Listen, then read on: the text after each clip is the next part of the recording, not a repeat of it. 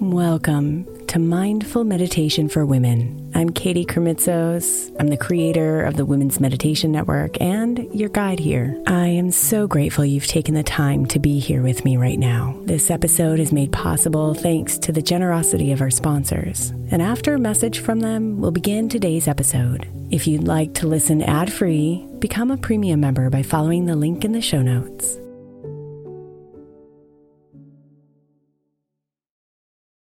Hey, Mama. As we spend some extra time celebrating you this month, I want to make sure that you know that we have an entire podcast on the Women's Meditation Network dedicated to you it's called Meditation for Moms, and it's available on your favorite podcast player right now. We even have a special Mother's Day series with daily meditations specifically designed for you, for the mama, during all of her mothering seasons, beginning on May 6th and ending with a very special Mother's Day meditation on May 12th. So follow Meditation for Moms now, everywhere you get your podcasts.